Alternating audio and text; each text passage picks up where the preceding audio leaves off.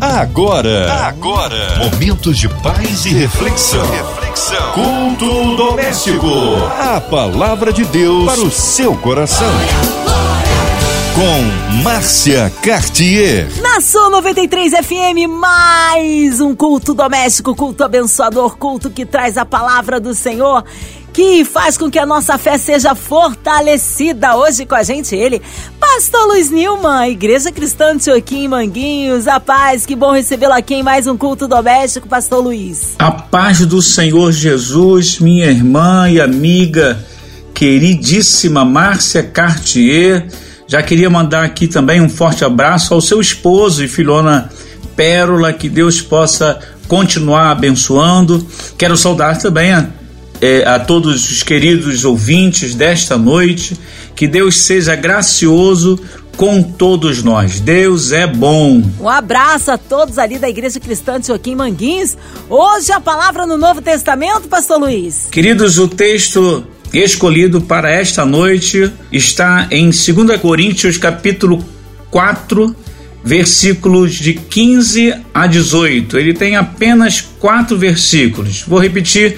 2 Coríntios, capítulo 4, do versículo 15 ao versículo 18.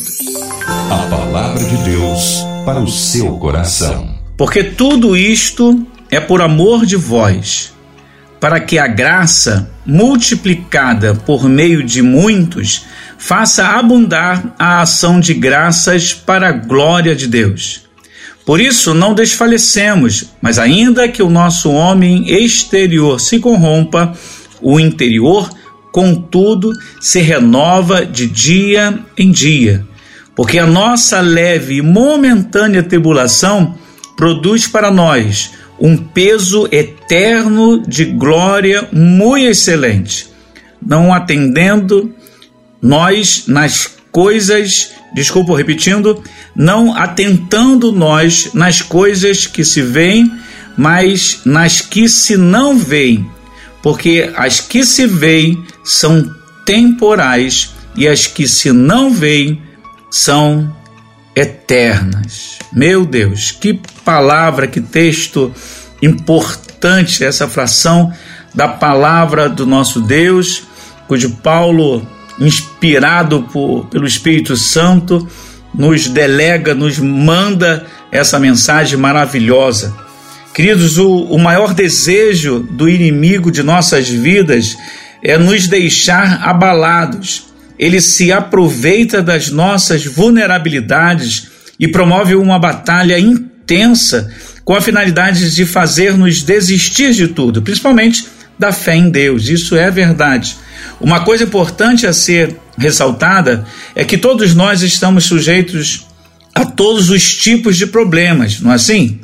Lutas, intempéries da vida. Estamos em um mundo caído, onde a Bíblia diz que ele jaz no maligno.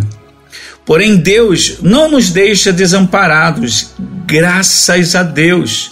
Suas promessas são sementes que nunca morrem no coração daqueles que confiam nele. Por causa da sua misericórdia, ele não permite que passemos por lutas que não sejamos capazes de suportar. O apóstolo Paulo diz uma coisa interessante no verso 7, desse mesmo capítulo que nós lemos. Ele diz assim: temos, porém, este tesouro em vasos de barro, para que a excelência do poder seja de Deus e não de nós. Vocês entenderam? Que coisa maravilhosa que Paulo deixou para nós, para que a gente possa entender que, na verdade, o valor sobrenatural está dentro de nós. Não é aquilo que carrega, ou seja, não é o vaso que carrega o tesouro que é mais importante, mas sim o tesouro. E ele nos compara a esse vaso que está carregando algo extraordinário. O homem, queridos, é apenas um vaso de barro, frágil e quebradiço e barato ainda. Mas dentro deste vaso existe um tesouro de inestimável valor. Este tesouro é o Evangelho. O vaso é perecível, mas o Evangelho nunca perece. O vaso é frágil, mas o Evangelho, aleluia, é poderoso. O vaso não tem beleza em si mesmo, mas o Evangelho traz fulgor da glória de Deus na face de Cristo, diante de Cristo. O vaso se quebra e precisa ser substituído, mas o Evangelho é eterno e jamais pode ser mudado. A fraqueza do vaso ressalta a excelência do poder de Deus, mas é glorificado por meio de vasos frágeis.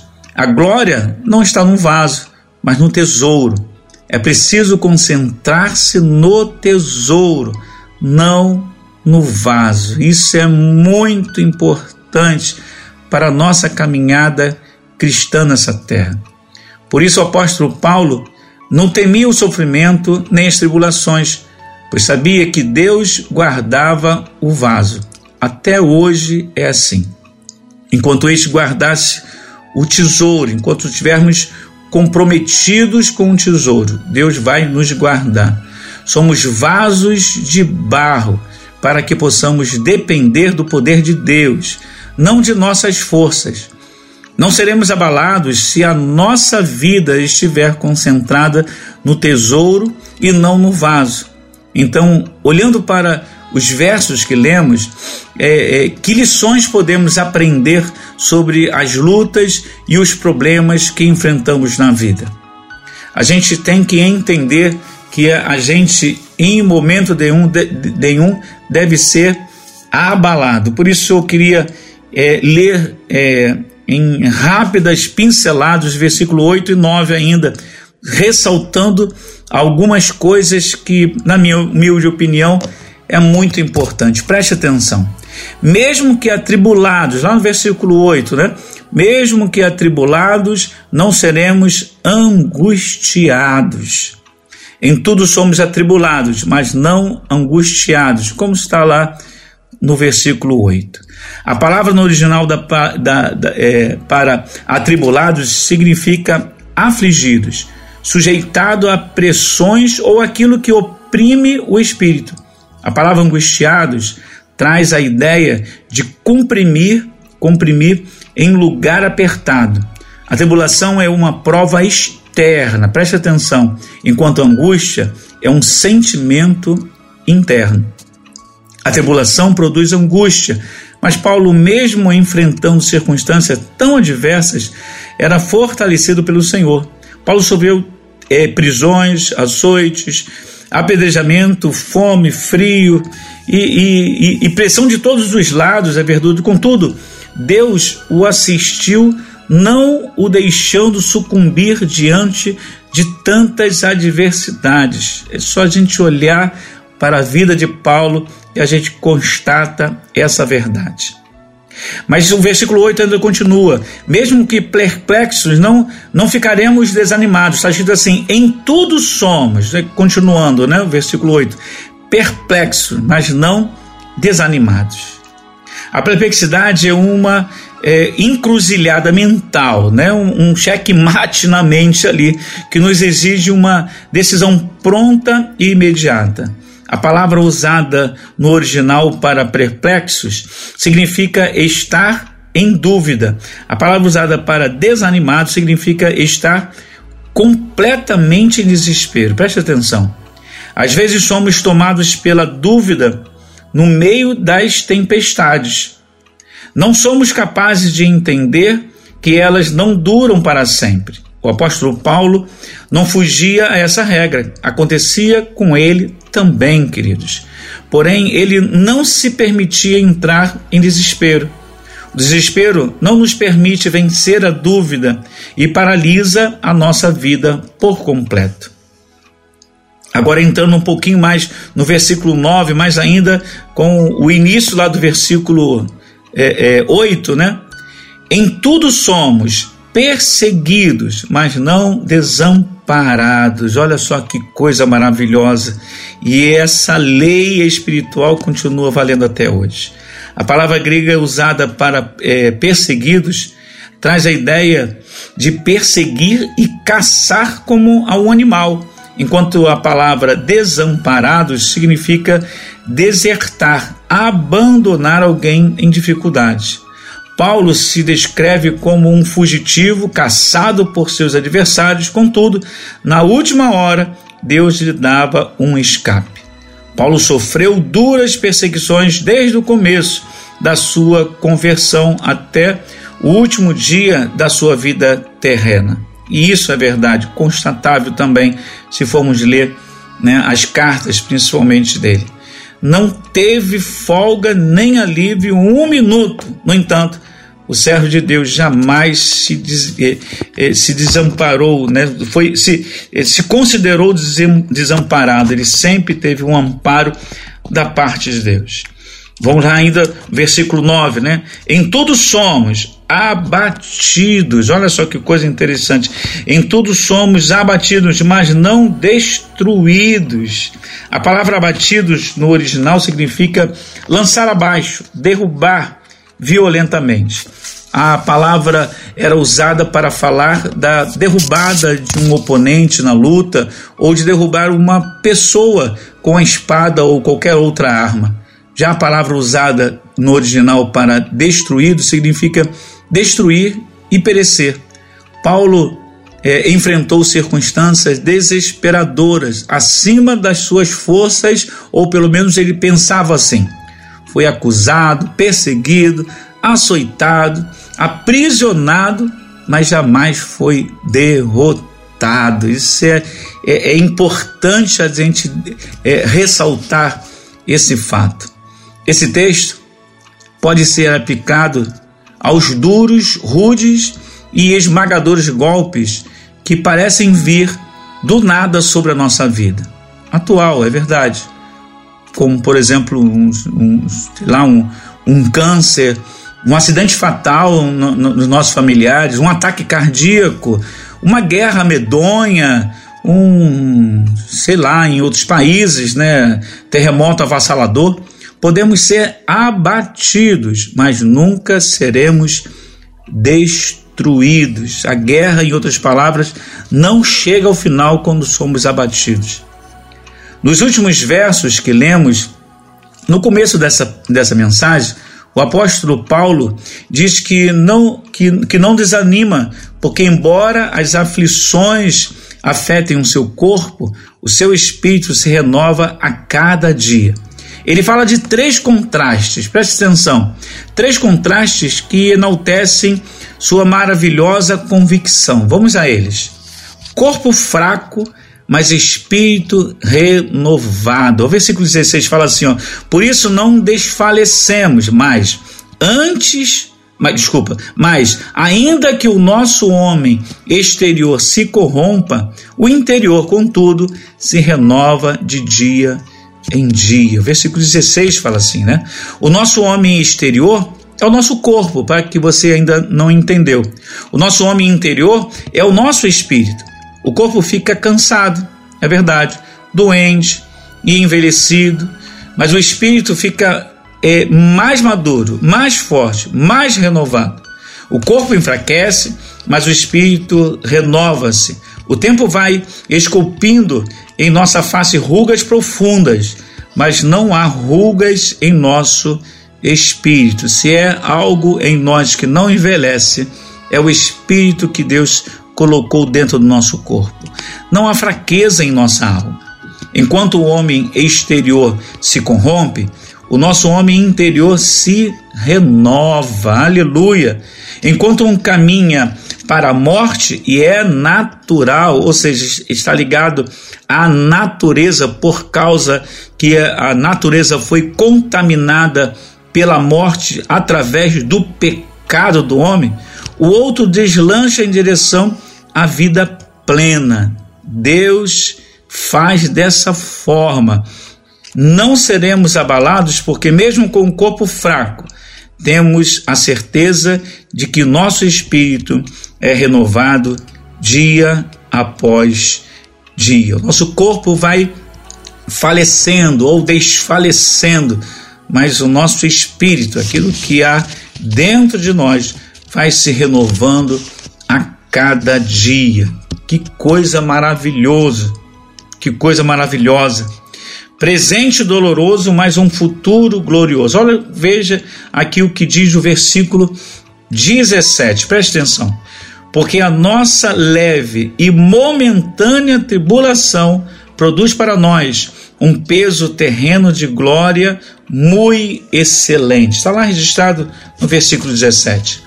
As aflições são pesadas e contínuas, mas vistas sob a perspectiva da eternidade, são leves e momentâneas. Ou seja, não existe comparações. Ainda continua aqui, na verdade, as aflições deste tempo presente são apenas o início da glória. No presente enfrentamos tribulação, mas no futuro estaremos na glória, graças a Deus. Agora há choro e dor, mas então Deus enxugará dos nossos olhos toda a lágrima. Está escrito, querido. Ou seja, vai se cumprir com toda certeza. Agora a dor esmaga o nosso corpo, aperta o nosso peito e nos tira o fôlego. Mas então, a dor não mais existirá. Agora gememos sob o peso da tribulação, mas então estaremos no gozo do Senhor. Aleluias! São promessas que não passarão sem ser cumpridas, sem serem cumpridas. A tribulação, por mais pesada e constante, posta sob a ótica da eternidade, torna-se leve e momentânea, passageira. É claro, é óbvio que enquanto estamos passando por essa situação, para nós parece ser uma eternidade, na verdade, enquanto está durando essa nossa aflição.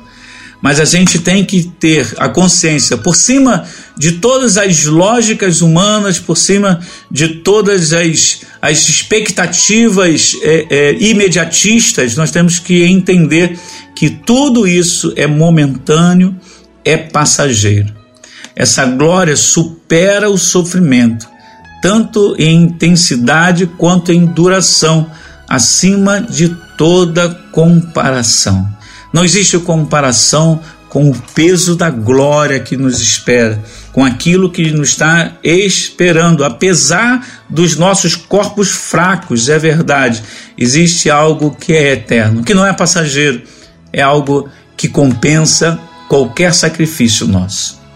Coisas visíveis, temporais, coisas invisíveis, eternas. Vou repetir para você, para que você possa entender, para que todos aqueles que porventura estejam ouvindo esse áudio possam entender que as coisas que nós vemos hoje, ou seja, as coisas materiais, ainda que sejam importantes para nós, elas são temporais. As coisas invisíveis, essas sim, são eternas. Nesse domingo passado eu tive a oportunidade de pregar sobre morte e falei exatamente isso nesse momento, né, que nós estamos passando por aflições, né, e muitas vezes a gente quer se apegar a material e diz que é meu, é minha, e na verdade, queridos, o que é meu e o que é minha, senão aquilo que eu posso levar para a eternidade. São essas coisas que vão perdurar. Mas olha só, ainda no versículo 18, para que a gente possa estar alinhavando, né, apontando para o encerramento dessa breve palavra. Não atentando nós nas coisas que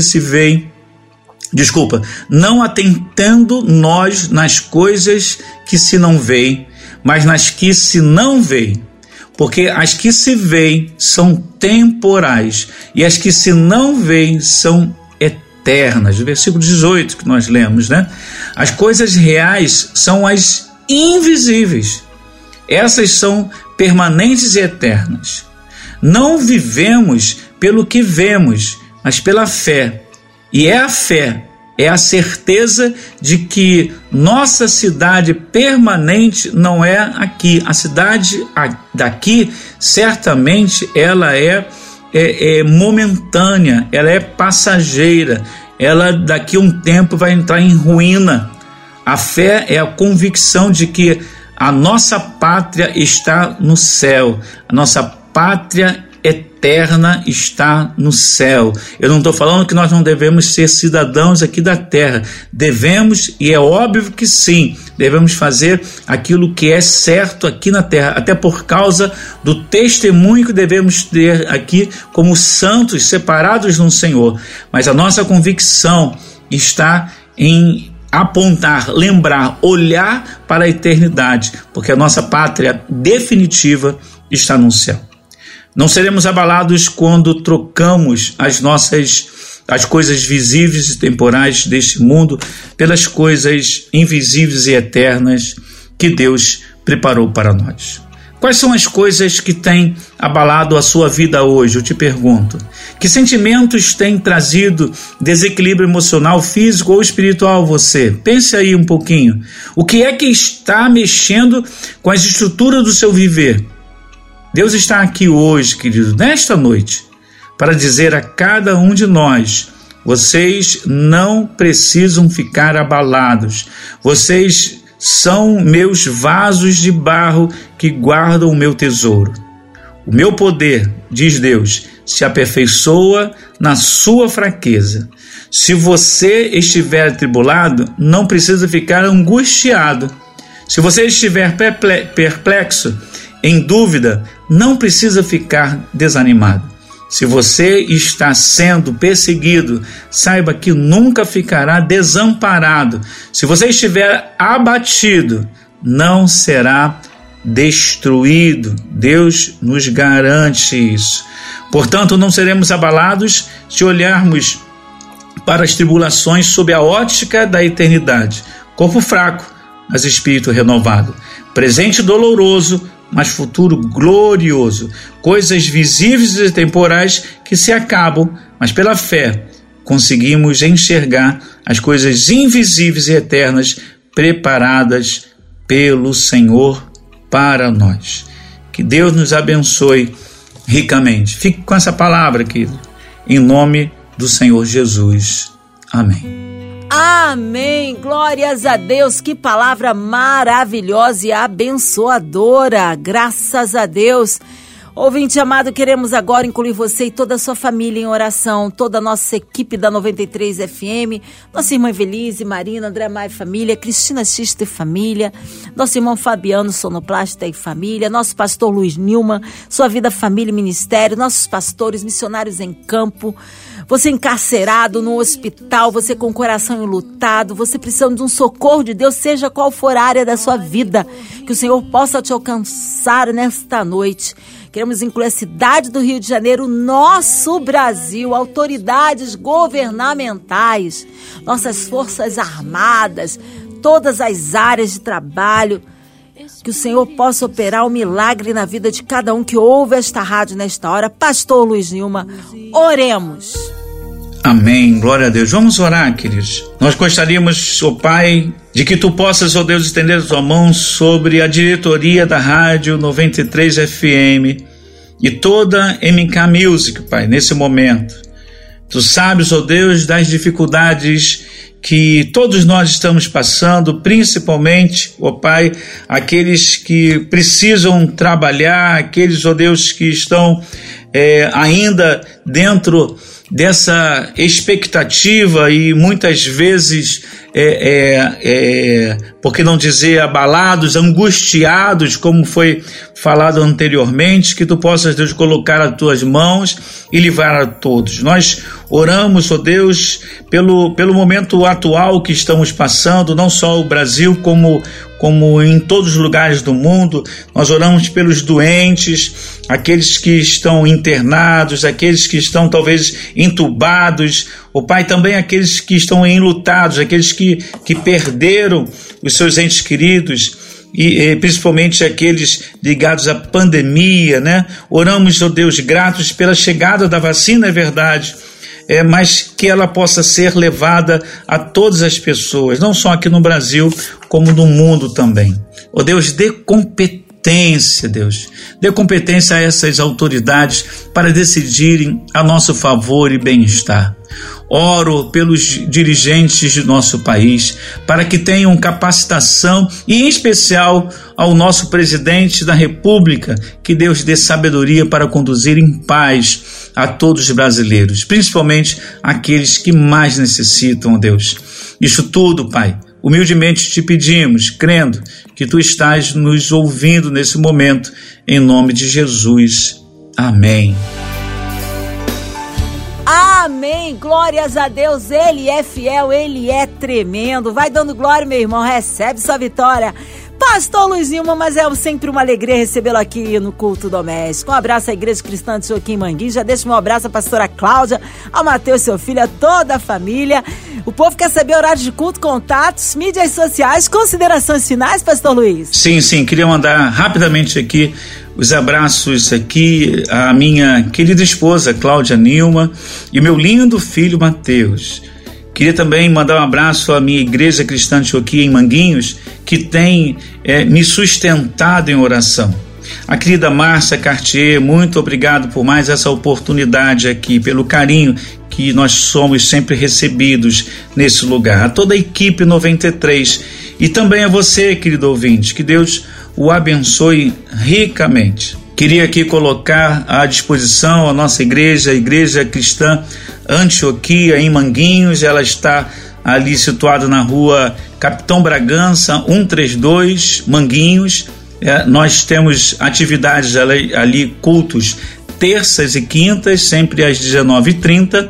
E nos domingos, duas reuniões, às 9 horas com a nossa EBD, Escola Bíblica Dominical, e às 18h30 também uma reunião cujo culto é de adoração e louvor ao nosso Deus. Você é o nosso convidado. Amém, glórias a Deus! Que seja breve retorno ao nosso pastor Luiz Nilman aqui no Culto Doméstico. E você, ouvinte amado, continue aqui, tem mais palavra de vida para o seu coração. Segunda a sexta, aqui na Sol 93, você ouve o Culto Doméstico e também podcast nas plataformas digitais. Ouça e compartilhe. Você ouviu momentos de paz e reflexão. Culto Doméstico. A palavra de Deus para o seu coração.